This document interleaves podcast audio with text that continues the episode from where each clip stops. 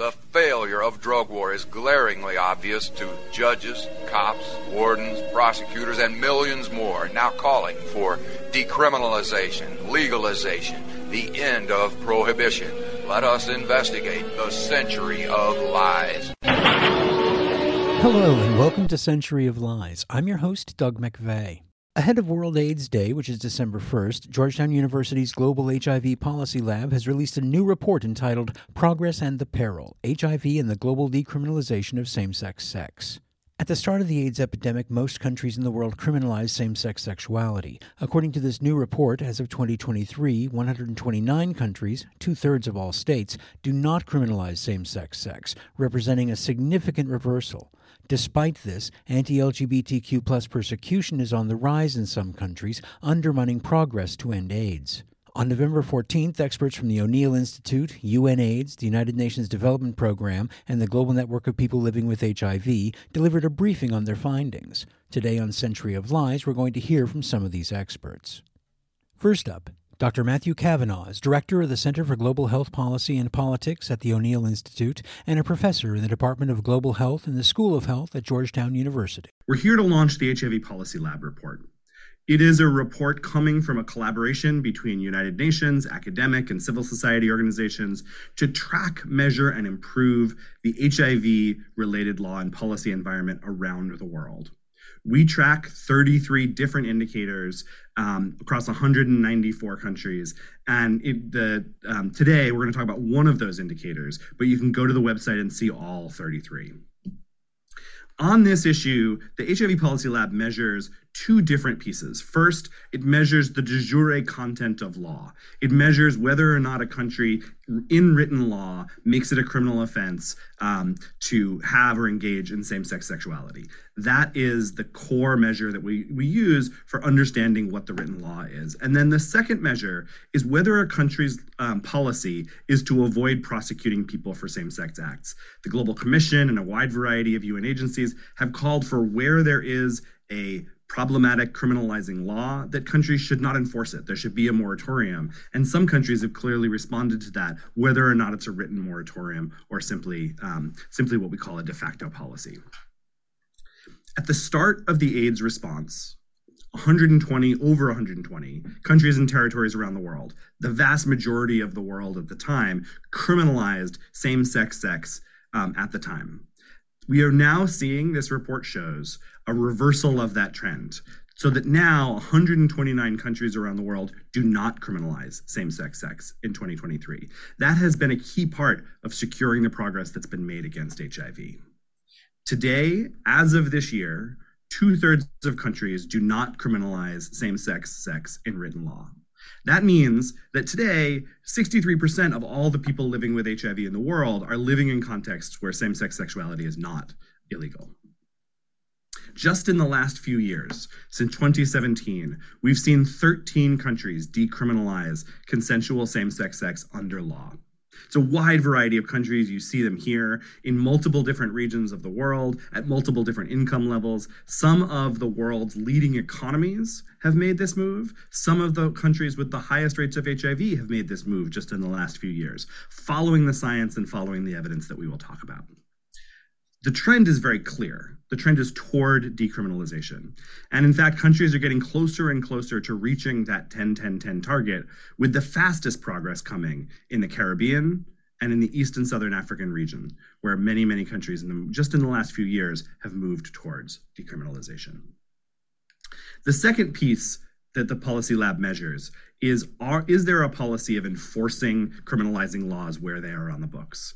And what we find is that of those countries that criminalize 37% of them don't actually enforce the law as written. 24 countries around the world. So of the 129 countries that don't criminalize plus we can report that 24 countries, for the very best of our efforts to, to find the information, it seems we have no reports of prosecutions in 24 additional countries.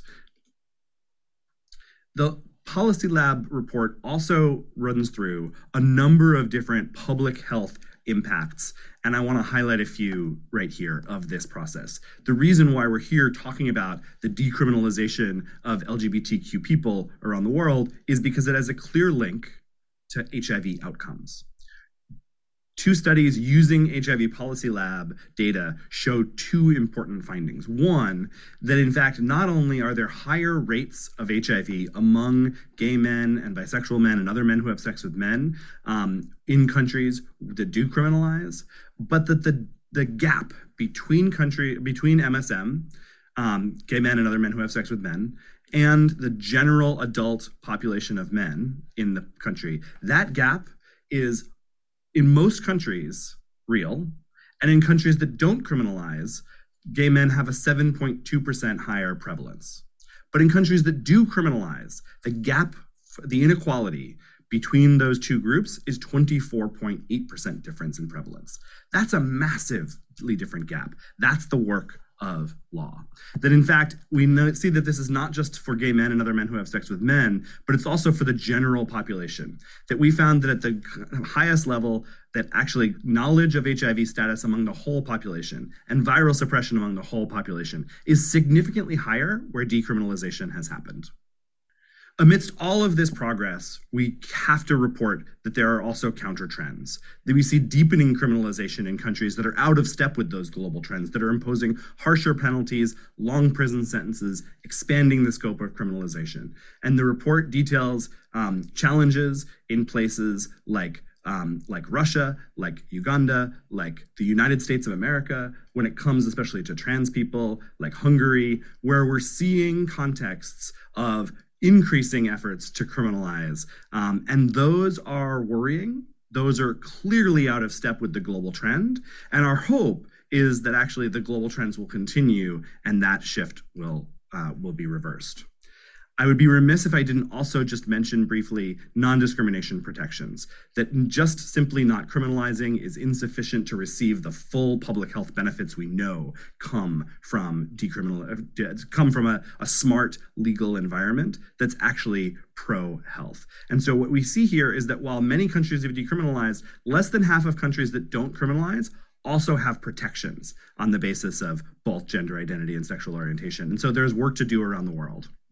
I won't go into the details, but the report also gives you case studies on decriminalization in Angola, Mauritius, Singapore, Botswana, India, Cook Islands, Gabon, and Antigua and Barbuda. And what it shows is that there are multiple pathways to decriminalization, that there's no one size fits all, and that most places at one point looked impossible until they were possible. The report also makes the economic case and shows the significant positive impact on GDP, as well as the strong human rights case. That was Professor Matthew Kavanagh, PhD, Director of the Center for Global Health Policy and Politics at the O'Neill Institute for National and Global Health Law at Georgetown University. Dr. Kavanagh presented the findings of a new report by Georgetown's Global HIV Policy Lab entitled Progress and the Peril at a news conference November 14th. We'll hear more in a moment. You're listening to Century of Lies. I'm your host, Doug McVay.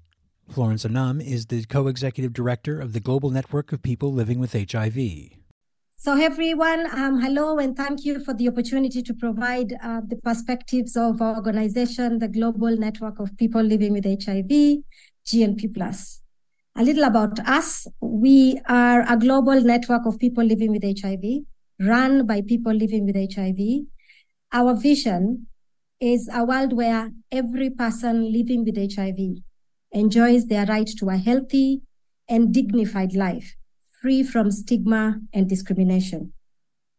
At GNP Plus, we provide global leadership in advocacy for access to treatment and the attainment of quality of life for all people living with HIV, regardless of their sexual orientation and gender identities, how they choose to live their lives.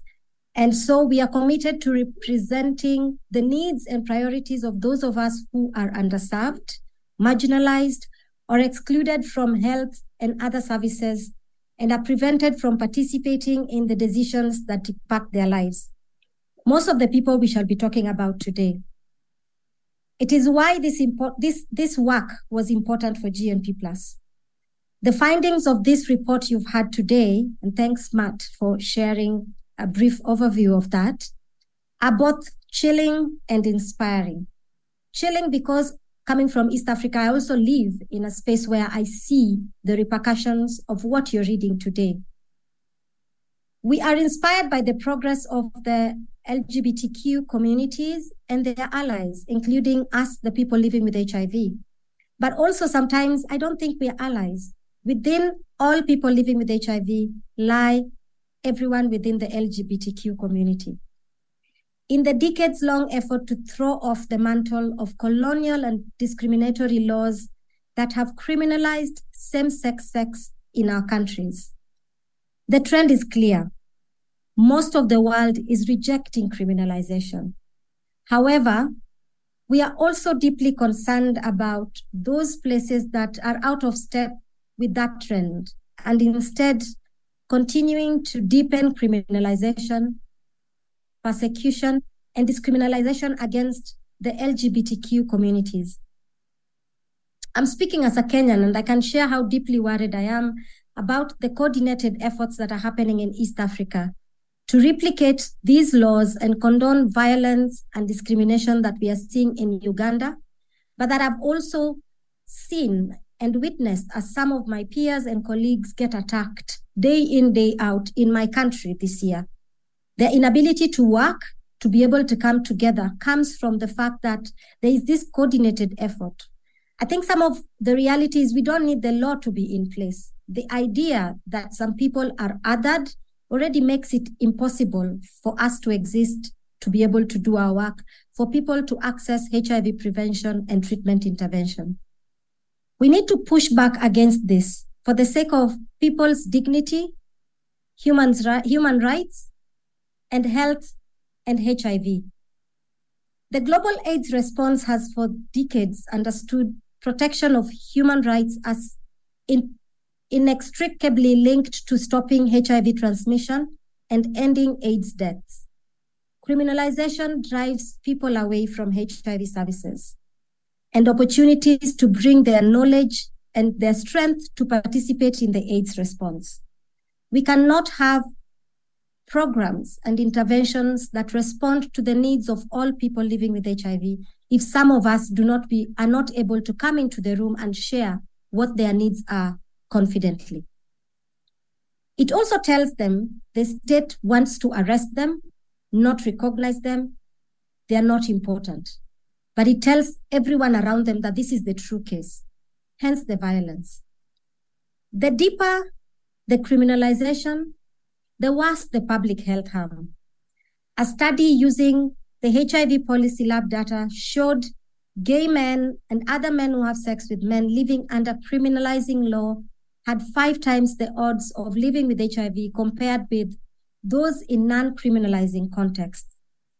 But in countries with recent prosecutions of people under these laws, gay men had 12 times higher the odds. In countries that decriminalize HIV, that decriminalize, HIV outcomes are better. We see that. People living with HIV were more likely to know their HIV status because they were not scared of, of persecution and more likely to suppress the virus because they're able to take their treatment, use their treatment well, reach out for help in case they are facing any challenges with remaining adherable uh, uh, to, to adhere to treatment. And the result is they became undetectable. We also know that when someone living with HIV gets to undetectable viral load, they cannot pass the virus. The success of the treatment can only be realized by all people living with HIV in an environment that does not decriminalize, that does not criminalize. The region with the largest number of people living with HIV are part of the trend. Countries like Botswana, Angola, India are choosing not to criminalize. Almost half, which is like 43% of countries in Eastern and Southern Africa which accounts for almost 43% of the countries in East and Southern Africa. More than 52% of the countries in West and Central Africa and 60% of countries in Asia Pacific region do not criminalize today. But this only makes the severity of some of our people and communities, what it is they are facing more clearer. For these countries, Criminalizing same sex sex is like fighting HIV with one hand behind their back. It's, I'd like to end with a call to action. The struggle for our rights and dignity and quality of life has reached fervent urgency now more than ever. Repressive laws, institutionalizing decriminalization, um, institutionalizing criminalization, prejudice, violence against our communities, particularly those based on sexual orientation and gender identities, do not serve us. They cause harm. They lead to death. Our friends are getting harmed and killed. We ask that you join and support the growing movement for decriminalization and continue to tear down walls of dis- decriminalization and discrimination and injustice. To end HIV, all of us, people living with HIV, must access treatment, get undetectable, and achieve quality of life. That was Florence Anam, co executive director of the Global Network of People Living with HIV, speaking at a news conference November 14th on the launch of a new report from Georgetown University's Global HIV Policy Lab entitled Progress and the Peril. You're listening to Century of Lies. I'm your host, Doug McVay. Vivek Divan is coordinator of the Center for Health Equity, Law, and Policy at the Indian Law Society. Uh, first, a little bit of background. I'm a lawyer from India who has long worked at the intersections of sexuality, health, and rights with a particular focus on HIV and LGBTQ contexts. I identify as queer, and I had the great fortune of being at the heart of the decades long LGBTQ decriminalization effort in India. Uh, this was a challenge the colonial era, uh, Section 377 of the Indian Penal Code uh, a law which has uh, which the British then took uh, all around the Caribbean and parts of Asia and certainly parts of Africa. Uh, the litigation that led to the decriminalization of queer people in India was filed in 2001 through an HIV NGO. It had many ups and downs, being dismissed on the grounds of locus standi in 2004, reinstated in 2005 by the Supreme Court, and finally heard in 2008 with a positive decision being adjudicated in 2009, all by the Delhi High Court. So this was when we were first decriminalized. Thereafter, we were recriminalized by the Supreme Court in appeal in 2013, which saw the errors of its own ways and finally decriminalized us in 2018. So that's two decade long journey. There were many uh, unique aspects to this journey, as there are with most intrepid efforts, but I will highlight one which was unprecedented in my reading. It was this the case was at its heart embedded in the queer community. It was a participatory approach at litigating that provided an opportunity for the queer community to be educated about how the law and the courts work, and an opportunity for a robust engagement of legal literacy by the lawyers involved in the case, many of whom, including myself, were from the community. Uh, to, de- to demystify the law and to make its jargon and pomp accessible and un- unintimidating to the queer community. What was the impact of such a collective, complex, uh, participatory effort? This resulted in the sort of empowerment and energy that galvanized a vast civil society effort led by LGBTQ collectives and organizations. This collective effort led to so many other positive developments. I'll name a few. Uh, one, the creating of alliances with other movements and ecosystems. We worked with the HIV movement, we worked with the women's rights movement, we worked with the labor rights movement, we worked with child rights movements and ecosystems. They became allies in this journey of seeking decriminalization. Uh, there was a realization that one groups marginalized, de- uh, one marginalized group's decriminalization meant uh, the oppression of all. The informed strategic thinking around how to proceed with the case when it was confronted with setbacks was something that was nurtured through this participatory process. Everything from thinking about including working to identify parents of queer people, historians who have actually looked at queer history in India, mental health experts who all filed their own supporting petitions to strengthen the main petition and main case. Another very positive outcome was the advocacy with the health ministry and the National AIDS Control Organization to file an affidavit in court to support decriminalization, which was at odds with the affidavit of the Home Ministry of the same government in charge of criminal law, which said criminalization should remain on the books. So the court saw the contradictory approaches of the government because of the phenomenal advocacy effort of civil society, the HIV movement, uh, LGBTQ uh, networks, etc. And finally, a very critical realization that in a deeply classist society such as India, it was vital that the case is representative of and amplifies the most marginalized of our varied queer realities in order to demonstrate the violent impact of criminalization on all our lives. Uh, this was important because often the courtroom is a place you go to which is largely inaccessible to most most of the population. It's deeply intimidating. It is very expensive, and we really wanted to make this case open the doors of the court and for the community to feel that they could walk in and actually claim their rights and the most marginalized amongst us. Uh, and I think uh, this case really did that in powerful, powerful ways through the testimonies of queer people very much at the margins.